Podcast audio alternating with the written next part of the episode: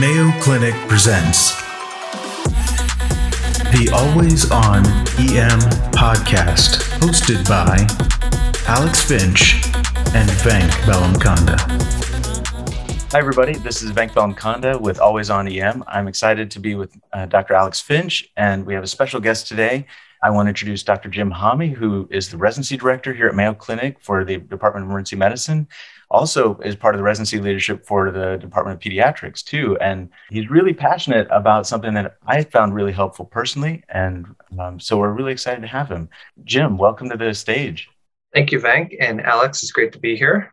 Do you mind telling us a little bit about yourself? Sure. Well, uh, I'm, a, I'm a native Minnesotan, and I like to say I, I went out east for medical school because I went from the Twin Cities, where I went to undergrad, to southeast uh, Minnesota and Rochester, and attended medical school here at the Mayo Clinic. Uh, it was Mayo Medical School back then. It's now the Alex Mayo or Alex School of Medicine. And then I, I stayed on and did my training in pediatrics here, um, spent an extra year as a chief resident, and then did another residency in emergency medicine. So uh, I'm not sure what that qualifies me for, other than not, not somebody to give people um, advice as to how to get to their end destination in their career really rapidly. But it's given me a, an interesting um perspective. And as you mentioned, I've had roles in education, both in the pediatrics realm and now currently in, in emergency medicine, which has been really enjoyable. We're uh, very excited to have you today. I love the comment on taking the, the long way to emergency medicine. That's uh, a lot of training. I was hoping to work through a scenario that some of our listeners might have had to deal with. I'm going to put this at a two a.m. situation. You have a three-year-old with a forearm laceration. Incidentally, I would say there would There'd be no one I would rather have take care of my child uh, than you at three a.m. So it's a simple laceration, but the kid is freaking out, just screaming. You're working by yourself. This is a small community emergency department. The waiting room is overflowing. You know, when I'm in this situation, I think we have a couple of options. Number one, we hold the child down. And it's kind of an unpleasant situation for everyone. I know the kid's never going to want to go to the doctor again. The parents are upset. I'm upset. Nurses are upset. We can do a full sedation, but sometimes for, you know, a tiny little laceration, that feels like a lot. I know in some community emergency departments, this involves calling in maybe a respiratory therapist from home. It's a huge resource utilization, but I understand that that you have a passion for maybe a third option. Is that right? Well, yeah, these are can be challenging scenarios, and and. I think where you're leading us to um, the topic that we're going to spend a lot of time talking about today is, is the use of nitrous oxide. Now, now I, I don't want to imply that nitrous is a solution for every three-year-old screaming in the middle of the night, but it's one possible solution. And I think it's an important tool to have in the toolbox. There's lots of things that we can do to try to improve the experience, first and foremost, of our patient, which is that three-year-old and his Uh, parents. And whether it's three a.m. in the morning or three p.m. in the afternoon, I think we owe that to our um, patients, is that we try to provide them the optimal experience and care no matter what time of day or when they present. But you've alluded to that, that can be challenging, you know, resources and things. And so having something that you can utilize that doesn't consume a tremendous amount of resources has a high likelihood, although not necessarily one hundred percent likelihood of being successful, and maybe can be done even without your personal guidance or direction as the highest level provider, um, is really nice. And nitrous, I think, falls into that category. I certainly don't advocate for the holding down and traumatizing everybody. That happened to my own daughter in a dental office, and it took us years and lots and lots of, of desensitization exposure to get her back into a dentist's chair without extreme fear. Wow. And it broke my heart. And so again, it's something that I think we we want to think about as how, what effects this is having on the patient long-term. And nitrous um, can really help with that. And, and you bring up the dentist's office. You know, there's a bit of a history with nitrous and dentistry. Can you share some of that? Well, yeah, um, nitrous was, it's it's not a new therapy, and it's been around for a long time. And initially when it was discovered, it was discovered to, to be uh, quite enjoyable, and it was used recreationally. And that's where that laughing gas came from. And then, um, you know, a little history, Horace Wells, who's considered the father of anesthesiology, he initially used chloroform and also nitrous oxide to help mitigate discomfort for procedures. And he was a strong advocate for using nitrous oxide and even allowed somebody to pull his own tooth while he had nitrous oxide on board to demonstrate its efficacy. Um, wow. Yeah. So um, strong proponent of this. It's been around for for a long time. Actually, I gave a presentation from way back uh, many years ago in our grand rounds, and I started out that presentation uh, with a little video clip of L L Cool J's uh, Mama Said Knock You Out, because of the very first two lines. Don't call it a comeback. I've been here for years, is what he says. And I just wanted to point out to people that this is not new. This is not novel, but we have, we've seemed to have forgotten or missed the boat on this, where our dental colleagues have used this for many, many years, because who really wants to go to the dentist? It's very few individuals. And so they found that this is a safe way to help um, make that experience less uncomfortable for many people. Now, there are still people who, who still need to go under to get dental procedures done. Uh, nitrous isn't a panacea for everybody, but it does work for a lot of situations, and it can really help improve an experience.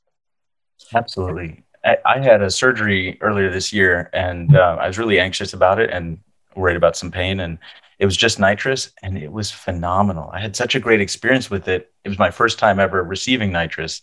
Afterwards, I called Alex to tell him, like, this was amazing. I, I just really wish I had known how effective it could be. Um, as you think about which patients are going to benefit the most and which procedures that maybe it works the best for in emergency medicine, how do you conceptualize that? Yeah, so um, I, I think about nitrous as um, both an anxiolytic and an analgesic.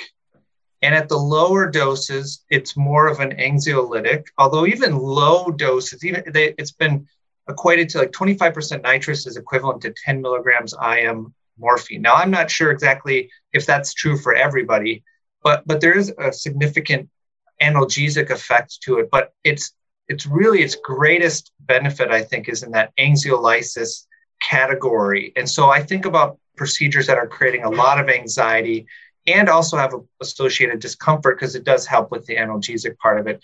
So it's also very nice for things that you want, that you think are going to be brief, because it has a rapid onset. Usually you get some effect within about twenty seconds, but it has, even more importantly, a rapid offset. So within about three to five minutes, it's completely out of your system. So for things like lumbar punctures, I N O casts, sometimes I N D of abscesses, which we know we never get good enough Uh, local anesthesia for that. And, and often people have these procedures done over and over again because they have recurrent problems and they have negative experience after negative experience. Right. Right. Well, adding nitrous on top of that can really make that experience much less, uh, uh, much less traumatic for them. And the other interesting thing about nitrous, in addition to its anxiolysis and analgesia, it has this sort of pseudo-dissociative component to it, where people are awake and they recognize that you're doing something painful, but they just don't care. And I've had this happen many times where the patient is saying, ow, ow, ow. And I say, would you like us to stop? No, it's fine. Keep going. But, but you're saying it hurts. Oh no, it's fine. And they're not sweating and they're not tachycardic. So they're able to interact with us and share that something maybe is hurting, but it doesn't bother them, which is really interesting. I, I think of it as almost ketamine-like that way, except for they're much more able to interact with us. And so there's, you can imagine shoulder reductions. You can use it for, it's being used now for labor pains, uh, self-administered for labor pains. And that's not a new practice, but it's kind of coming back into vogue, where the person self-administers when they're feeling this coming on, because it's rapid in onset and it's rapid and offset. So as the pain comes and goes and comes and goes. So it's been even used for things like renal colic. Although I'm not sure that I would um, would would put somebody in our observation unit puffing on nitrous for six or eight hours. That's probably not how we're going to use it. Another area is when that procedure is going to be painful for a little while and then not so bad, but still anxiety producing. So thinking about a hematoma block, which using a needle to inject into a fracture site can be painful and anxiety producing, but then the subsequent reduction can still be anxiety producing, but it's not nearly as painful. Nitrous can be a great thing for that, where you can cover over the, the anxiety of the whole thing and some of the analgesia. So I could go on, but. Uh, and we're going to have you do that. That's awesome. And you mentioned it using being used for labor pains. I guess I'd be a little nervous about any effects to pregnant women, breastfeeding. Do you know of any any reason not no, to give it to uh, that it, group? There, there's absolutely none. There's there's a theoretical risk of teratogenicity early in pregnancy. So sometimes uh, we will we will recommend that um, first trimester pregnancy avoid nitrous. Now that's just a theoretical risk. It's really never been proven. Okay. So I would I would never um, be concerned about a pregnant nurse in a room with nitrous, primarily for these reasons. It's heavier than air. So it settles out to the ground. And all of the devices that we currently use to administer nitrous have a scavenging component to them. So what little does maybe ex- get into the environment, it's going to settle out of the ground. So unless that person is laying on the floor, sucking up what little tiny nitrous is left over, they're probably not even get any exposure whatsoever. There is some effects on vitamin B twelve. So if somebody has a known vitamin B twelve deficiency, it's probably not the type of person you want to have using nitrous a lot. So over long periods of time, over and over. And that's, I think, one of the um, concerns. If people abuse it, they can create some problems for them. But in a short-term uh, procedural type setting, it's perfectly safe. There's some contraindications, obviously, because it, it diffuses so rapidly into, um, into gas-filled spaces that you wouldn't want to use it in a pneumothorax, because it could expand the pneumothorax. You wouldn't you want to use it in a bowel obstruction. C O P D is a little bit of a dubious situation for it because of displacement of oxygen um, and also those air-filled spaces that when they expand, they could rupture. Um, but otherwise, there aren't very many patient populations or situations where, where it would need to be avoided. And it certainly has no effect on breastfeeding. There's no residual. It, it's breathed out of the body. It's excreted. So, so there's nothing residual to be uh, transmitted to, to the breastfeeding baby. You described a little bit about ketamine. This sounds so much like ketamine to me, with the patient who might be saying, ow, and then you ask them what's going on and they're doing completely fine. I think actually you taught me that in terms of consenting a family. You you have this incredible technique where you tell the child with ketamine uh, a fact or a sentence, and, and you'll have to describe the technique uh, for our audience. But the big question I want to ask, thinking about this similar to ketamine, is this sedation? How do you view that, and how does how does our institution view that? Yeah, it's it's a really great question. And I think it's one of the biggest barriers too, because uh, sedation is sort of thought of as this sacred territory that we have to either relegate to a certain practitioner group, or that um, we have to put up some boundaries around to be to make it safe. But sedation is really a continuum of alertness. We have to think about it that way. And, and we have that continuum from extreme agitation all the way down to general anesthesia. The use of the word sedation is very inaccurate in the sense of it, it's a broad descriptive term. And so we have to make sure that we're talking about what we're really talking about. And nitrous oxide as a standalone agent really is primarily in that anxiolysis and very minimal sedation on the continuum. There are different con- sedation scales, but here at Mayo, we use uh, the Richmond agitation scale. And, and zero is alert and calm. A plus one is considered restless. A plus four is combative. So we, you know, that would be, and then a minus five is unarousable. That's sort of general anesthesia. And we consider um, moderate sedation to be things below a negative two, which is defined as light sedation. Moderate sedation is a negative three, where movement or eye opening to voice, but no eye contact. I have to, I have to really engage with you to participate uh, in, in just in, in interacting with your environment. Nitrous is often a zero or a minus one, where they're alert and calm, or they're maybe slightly drowsy, but their eyes are open and they're engaging. And that's where it's different than ketamine. Ketamine as an analgesic doesn't produce sedation at low doses, but at higher do- dissociative doses, they may respond to stimuli, but they don't interpret that stimuli. And that's That leads to the, the thing that you were talking about. I assure patients that when I'm sedating them with ketamine, they will not remember what happened. And I often prove it by telling them something while they're seemingly awake in the in the room when they might be interactive in some way, and they never remember it. Nitrous is different. They will remember, but they'll remember that wasn't bad at all.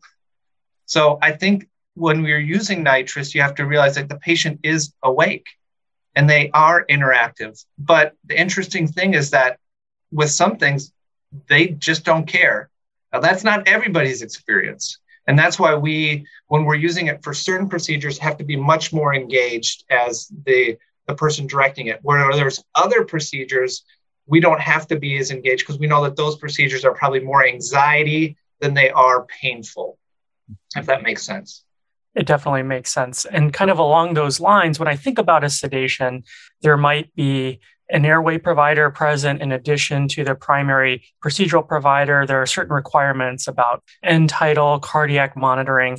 How are things similar or different when we're doing nitrous? Yeah, so we have a guideline here, and it's considered minimal sedation, similar to like how we use intranasal midazolam for pediatrics, where we just put them on a pulse oximeter. You don't have to have a respiratory therapist in there. Um, you don't have to have ne- necessarily separate proceduralists um, observing uh, than the person doing the quote unquote sedation, because it's considered minimal. And that really is a low risk thing. Now, uh, our guideline though does talk about it in terms of increased monitoring depending on what your intended level of sedation is. If your intention is to try to get the patient to that moderate or deep level of sedation, and I'll tell you that using nitrous as a sole agent, even at seventy percent, which is the highest percentage we can get, it's very uncommon that you'll get them to that depth. You usually have to use an additional agent to do that. And so nitrous as an isolated agent, you're very unlikely to get them into a moderate or deep sedation level, okay? But if your intention is to get them there, using a combination like with I V fentanyl or with other medications, then we would use the same level of monitoring that we would for, say, propofol or uh, ketamine or combination medications with respiratory therapy and end tidal C O two and all of the monitoring, because your intention is to get them to that level of sedation, okay?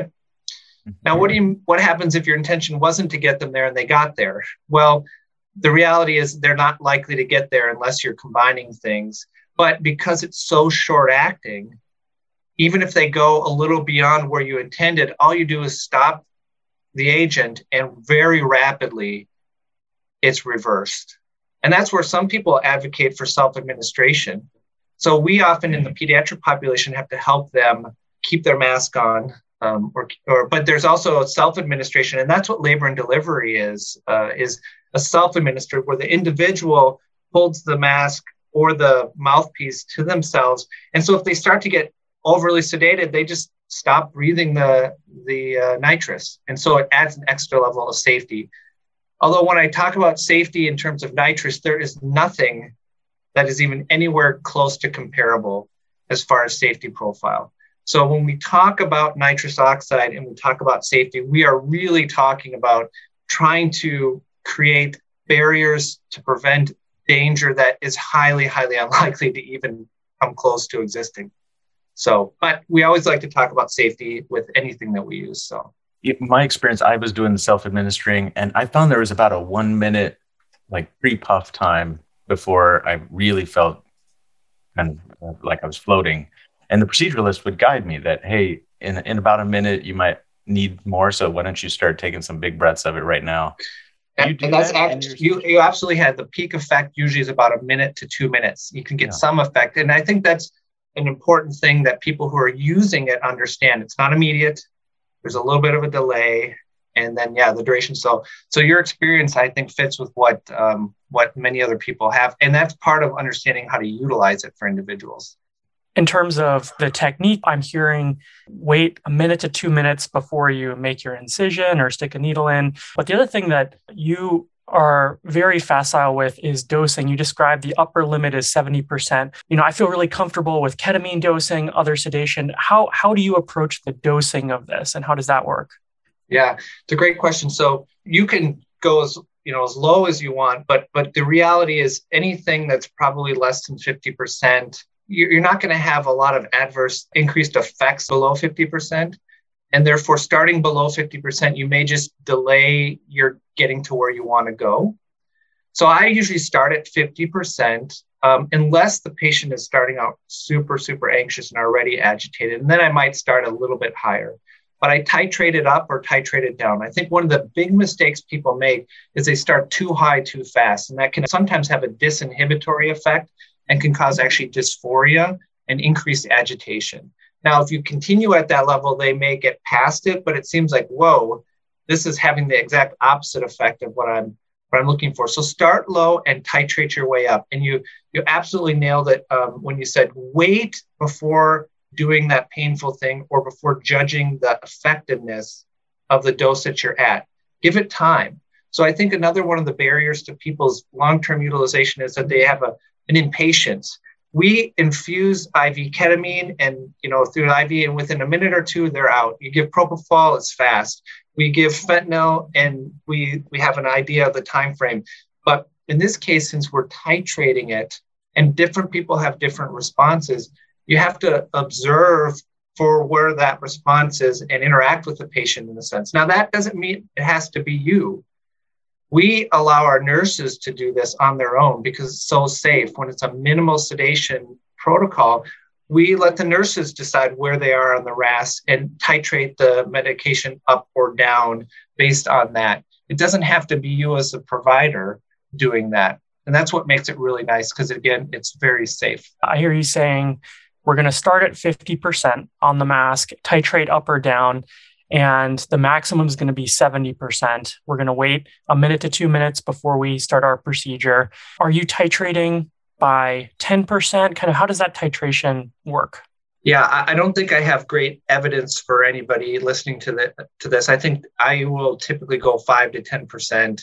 And the overdose of nitrous is not excessive sedation typically. It's dysphoria and maybe if they're breathing really, really rapidly, some nausea. To avoid those two things, I would rather go a little bit slower. But if you went from fifty and you jumped right to seventy, they're not going to suddenly become obtunded. It just is unnecessary to go up that fast. So it's one of these things you can dial it up at whatever rate you feel you want to, but you may bump into some dysphoria or nausea if you go too fast. So five, five to ten percent. Incremental adjustments. There are, um, you mentioned the seventy percent, that just happens to be the maximum that's allowed. So they're always going to be on thirty percent oxygen, but there are some device devices and systems that it's a fifty-fifty mix. And, and that's just what you get. You get fifty-fifty. And this is, um, this is actually really commonly used um, in the pre-hospital setting. Uh, when it's used there, they'll use a, it's called Entonox or a fifty-fifty mix. So, so you don't titrate at all. You just give them a fifty percent nitrous oxide. It is often self-administered. You've mentioned a couple of times about the system definition for sedation, the system of administration. I remember years back when you brought this to our department, there was a lot of work that, that was involved to convince people this was a safe thing and uh, achieve a lot of what we've done. And we're grateful for it. Can you walk us through and the audience through how you did this? Yeah, th- this is one of the things that baffled me, Venk. I couldn't quite understand why there was so much concern or resistance over something that is used so routinely in much lower, and, and I would say in, in, in situations that have far less monitoring capabilities and the ability to respond to any sort of airway event than we do. And that's the dentist's office. But yet there still was a significant amount of, of reticence to it.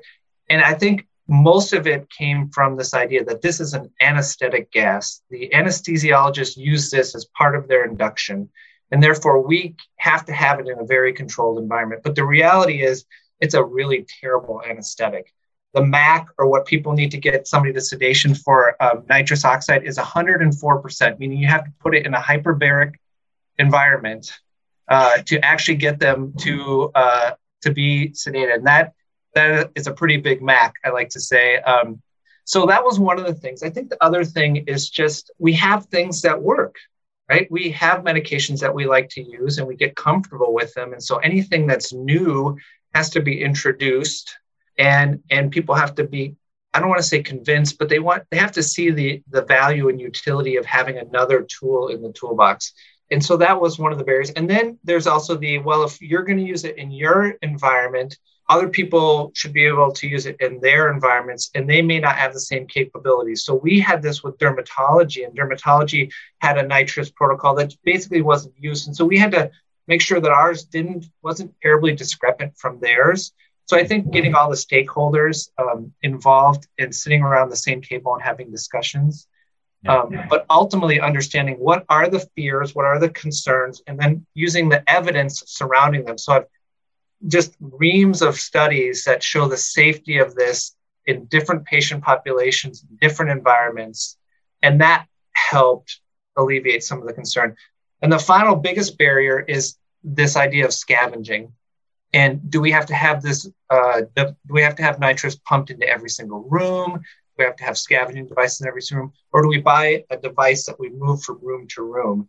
And ultimately, we overcame the the cost by getting a device that we move from room to room, which is another barrier. If it's not right there in front of you, you don't think about using it. We've, after implementation, had to do some educational things just to remind people, hey, we even have this.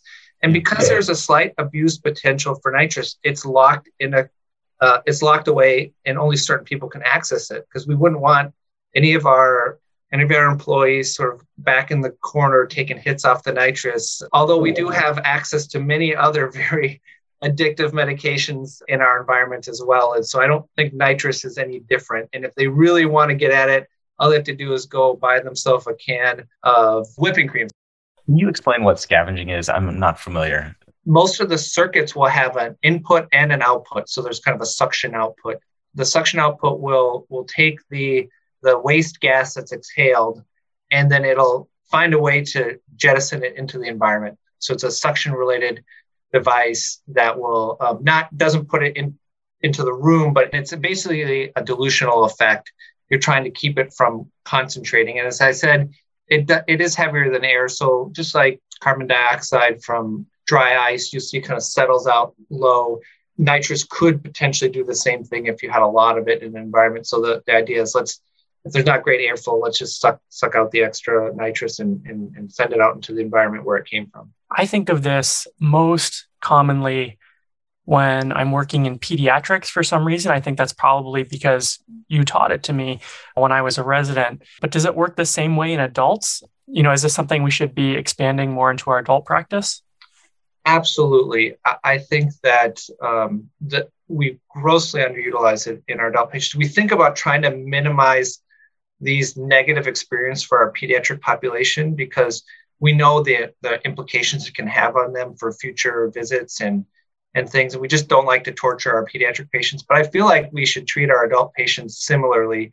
Um, and, and so, yeah, it works just as well. And it's actually probably easier to use in adults because they tend to accept either the closed face mask, which we've been using a lot in the COVID environment, just as a way to minimize the amount of potential aerosolization, where there is a nasal hood, a nasal mask that, that many pediatric patients will tolerate better. My daughter did very well in the dentist with a nasal mask that had a nice grape smell in it. And so we'll use smells in the masks and stuff to, to get the patients used to it and let them hold it on themselves. But I think from an adult standpoint, as Venk has experienced, you can administer it yourself. You really can tell the effect, and you can even give some guidance as to, am I getting, you know, am I getting the effects I need? And, and you can get a lot more of that from the adult population than you can from our young patient population. Uh, one thing I do want to just make sure I don't fail to mention is that anxiety also is a spectrum, okay? You might still have a patient who seems still quite anxious and unhappy during their procedure, but it's only fifty percent of the amount of anxiety or unhappiness that they would have had had you not used this. That's different than we often will see when we try to completely sedate somebody, right? We want them out completely. So it's not a failure of the medication if they're still anxious, but they're less anxious than they would have been otherwise. And that's where it's helpful. And it goes away rapidly. Um, and so you can send them home right away after procedure, not have to have somebody drive them home.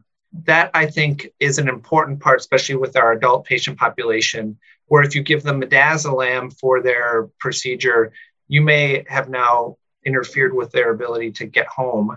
or they may have to stay around longer because now they're wobbly like a drunk person. Where nitrous goes away rapidly and you can actually expedite their discharge. I think that's a, a huge thing that I didn't completely understand because, you know, when we're thinking about a full waiting room and length of stay, which is not the, the main priority, but, you know, if the patient's completely done with their care and the room could be used for another sick patient, waiting to recover from a sedation can take a long time. So, you know, th- you're telling me this, this washes out really quickly. I think about, you know, something like ketamine, the patient's got to wake up, they got to eat and drink, walk for me, and then indeed somebody's going to drive them home. Are there any requirements you have in terms of the recovery for one of these patients leaving, leaving care? Yeah, it's, it's basically they get back to their functional status before, and they're likely to achieve that functional status much more rapidly because of, um, The, the washout. And, and one of the things we do is we we often do a washout with one hundred percent oxygen. And, and there's two reasons for that. One is it just helps, you know, create a gradient and, the, and it'll diffuse out of the tissues and the blood quicker. But it also helps prevent the potential for what's called um, diffusion hypoxia. So if you have a lot of nitrous in your blood and, and it's diffusing into your alveoli, alveoli quickly, there's this idea that somebody could become hypoxic. I think it's probably most, is more of a of a theoretical risk and probably only really of a concern in our C O P D patient population, but we overcome that by essentially just giving them way more oxygen than they ever would have had in the ambient environment. And so we do a little washout, but once that period is done, the drug's gone. And so your, your discharge is really based on other factors, such as other medications they might have gone, gotten, or or the need for follow-up x-rays or, or discharge instructions, and it's not based on, on the nitrous itself. A couple of times you've mentioned some of the physical properties of the gas, and a lot of medications, I know how they affect the patient and some of the chemistry. Are there key things about how nitrous is causing anxiolysis or the pharmacokinetics of it, other than the time onset, time offset that you've already mentioned? Are there other things that we should know? Yeah, I think so. So some of the properties of nitrous really line up with what have been described as the properties of an ideal agent for anxiolysis or sedation. It's rapid on, short duration of action. It's effective with minimal side effects. It's easy to administer, very good safety profile, and it has a low addictive potential. It's relatively inexpensive. It's colorless. It's for the most part, odorless. I already mentioned that it's heavier than air, but it rapidly dissolves across the pulmonary vasculature, and it's not metabolized in any way. So it's what goes in comes out exactly the same, and it's it's really pulmonarily um, excreted. It, it does act on several different receptors, so it, it's shown to act on the opioid receptors, and so it, it it can be classified as an opioid-like agent. And these receptors in the brain and spinal cord, in particular. And nitrous helps release endogenous opioids. And this is known because it can be blocked by naloxone. So if somebody's got naloxone, nitrous doesn't work as well. But it's not that it doesn't work at all, because it actually hits some other receptors as well. So that sort of, I like to think that the sort of ketamine-like effects are because it affects the N M D A receptor as well. It's an N M D A antagonist, and it affects GABA receptors. So we know that that helps its anxiety properties. So it's really, it's a bunch of different receptors, but it's r- rapid on, rapid off. You have such a deep knowledge uh, of nitrous. We're just so lucky to have you on today. One thing that I could definitely use help with, when you're talking with a family and talking through options for sedation or non-sedation, it may be in the case of nitrous, light, very light sedation, how how does that consent process go? So, you know, different institutions have their different um, requirements for consent. If it's minimal sedation or anxiolysis, we don't have to necessarily get that full procedural consent form filled out like we do here at, at Mayo for a moderate or a deep sedation. But if I think that we might have to transition from just nitrous alone as an agent to an extra agents, I will go ahead and consent them for a, a moderate or a deep sedation uh, and have that discussion. Hey, if this isn't cutting it as an individual agent, we can then move on and transition to using other adjuncts, or we can kind of stop altogether and just restart with a totally different plan. So part of the what I do as far as consent is when I envision might happen. And there are times where I look at a situation or a patient and say, this is not a nitrous situation at all. Both bone forearm fracture in a young child, or a tib fib fracture, or something that's extremely painful. Nitrous is not my go-to for that, because even with adjunct agents, it's I find that there's other things that work better. So I talk about the fact that they're going to be awake, they're not going to be asleep, and they are going to be able to interact with the environment. They're going to let us know how we're doing, and we're going to be able to um, kind of talk them through it as well. And so I think that's an important thing. So if the parent is in the room, they understand uh, that, that there's some agency on the part of the individual if they're old enough and verbal. And if they're young or pre-verbal, the parent in the room can, can actually see other elements of Of, um, of how the nitrous is working. You can see sort of the child relax a little bit, or the vital signs maybe improve, the tachycardia gets better, the tachypnea goes down. But they also are part of the decision-making for those younger pre-verbal children. Is this, is this getting your, your child to the, to the destination that you feel comfortable with? Um, I think many of us who are parents realize that we have different thresholds. Uh, when giving my children the intranasal flu vaccine when it was available when they were younger, it was, if you don't sit still, I'm going to hold you down. Because um, they knew this, this is how this was going to go. This was not a choice, but that's not how everybody works. And that's certainly not how we want to approach certain procedures. But vaccinations are something that I believe our children have to get used to, and we can't sedate them all for those things. But in the E R environment, when you're doing a procedure, that may not be the time to teach that lesson. Um, and so the parents are a huge part of that uh, decision. Is this working or not? Uh, is this where we want it to be? And I think that's an important part uh, of the environment, environmental control, which which is very again different than some some of our sedations where we just we just knock them out, and uh, and then nobody has to have the input. We just know that they're already sedated enough. I hope that answers your question. It definitely does. And kind of along that, you're you're talking about basically having a future vision for how the procedure is going to go. I want to see if I'm understanding. So if this is something that's probably going to need some lidocaine and there's a significant anxiety component, that's a procedure that might be a really good fit for this. If you're thinking you're going to need a lot of additional analgesia, maybe stuff like fentanyl, maybe you're approaching a sedation. Is that right? How do you how do you view a procedure where you're suddenly going to be needing to add fentanyl? Is that kind of transitioning us to the full sedation? Yeah, that's where I would say, at least according to our institutional requirements or guidelines, sedation is, this is one of my um, areas that I really like to talk about, which is, again, what is sedation? Sedation is not a drug. It's not a combination of drugs. It's a level of alertness. But we keep using this term in a very imprecise way, but that's how people still use it. Is this a sedation or not? And so in terms of um, nitrous, uh, there are many times I will use nitrous along with doses of fentanyl, but I just approach it as we would with moderate or deep sedation with that extra level of monitoring, even though I know that they may not get to a moderate or deep level of sedation. But that's part of the that's part of the guideline that we wrote. It's also part of the guideline I'd like to rewrite as we've gotten more experience with it. And people realize, like, we don't need to have a respiratory therapist present if we gave them fifty mics of fentanyl in addition to uh, nitrous. But that's part of the negotiation process that anybody who's setting up something has to go through. And we needed to do that at the time to get everybody to feel comfortable and confident with it. Once you've got more and more experience with something, you can then rewrite your guidelines um, to fit whatever your, works well for your practice. And I just want to emphasize that uh, we use this primarily as a nurse-driven thing. It's not a provider-driven thing. We order it, but the nurse has complete control over it.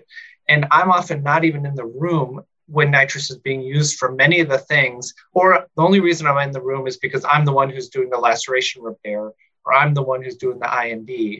So for a lot of procedures like I N O caths or I V starts or burn management, where you want the, the, the nurse to clean the wound and dress it and stuff, you can order this as a really nice way for to help somebody else get their job done. And, and that's not how we often think of sedation, right?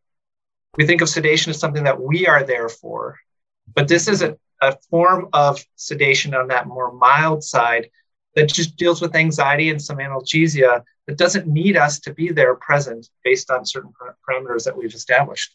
This has been really wonderful. And I, as in preparation to talking with you about this, I was trying to think what the future might hold for nitrous. And I'd be curious what you think about that. And the only place my mind went was, could this be even used in the field? And do you have any thoughts on that? Yeah, actually, um, it, it's, I'll go back to L L Cool J. Don't call it a comeback. It's been there for years. There's a publication from nineteen seventy about uh, ambulance use of a fifty-fifty mixture, and it's used in other countries. It absolutely could be. I think the barriers often are just uh, the abuse potential. How do we monitor this?